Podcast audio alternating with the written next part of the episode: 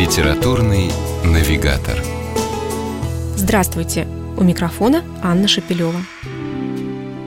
В детстве Ивану Шмелеву подарили книжку с рассказом Толстого «Чем люди живы». Любознательный мальчик добросовестно ее прочел, после чего заключил, что ему все-таки больше нравится про индейцев. Любовь к обитателям прерий он сохранил до гимназических лет.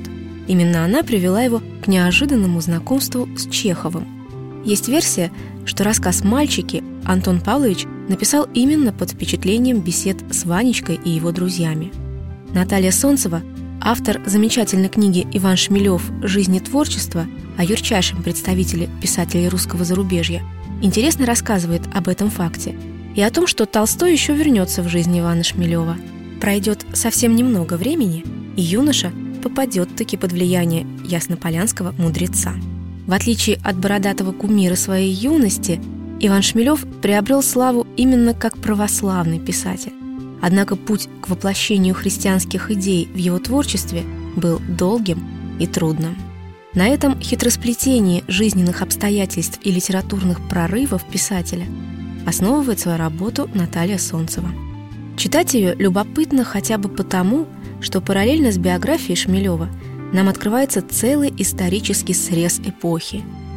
Сначала это Москва, старая, купеческая, рынки с изобилием товаров, привезенных со всех концов необъятной России, разношерстный люд, рабочие, трактирщики, купцы, лавочники, нищие богомольцы, церкви, монастыри, Троица Сергиева Лавра. И над всем этим фигура отца Шмелева, который был для маленького Ивана – центром его детской вселенной. Проходит время, и мы видим уже взрослого героя, подхваченного безжалостным кровавым вихрем, имя которому – революция. Гражданская война уносит в небытие весь прежний мир, а вместе с ним и воевавшего на стороне белогвардейцев сына Шмелева.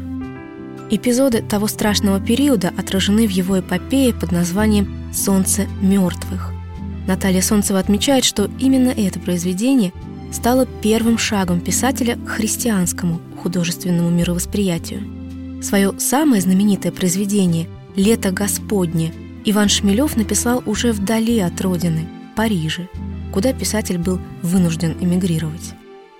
В книге «Иван Шмелев. Жизнь и творчество» Наталья Солнцева подробно останавливается как раз на парижском периоде его жизни, рассказывает о политических взглядах Шмелева – рисует его более чем скромный быт. Автор подчеркивает любовь к родной земле, которую писатель старательно и бережно хранил и пытался культивировать на чужбине даже в мелочах. На маленьком участке при летнем домике, который предоставляло в его распоряжении семейство Деникиных, Шмелев выращивал картошку и огурцы и часами мог просиживать в березовой роще неподалеку. Россию, ушедшую, канувшую в небытие, он накрепко сохранил у себя в сердце – и называл ее не иначе как «солнцем живых». В одной из бесед с Чеховым юный Шмелев, желая блеснуть эрудицией, хвалился, что перечитал всего Мельникова-Печерского. Хитрый Антон Павлович решил подловить молодого хвостунишку и спросил, читал ли он роман «На небесах», которого у Мельникова, разумеется, нет. Шмелев хотел было заявить, что читал в том числе и это, но, к счастью, вовремя сдержался. Он еще не знал тогда, что именно на небесах будет черпать вдохновение для своего творчества. С вами была программа «Литературный навигатор» ее ведущая Анна Шапилева. Держитесь правильного литературного курса.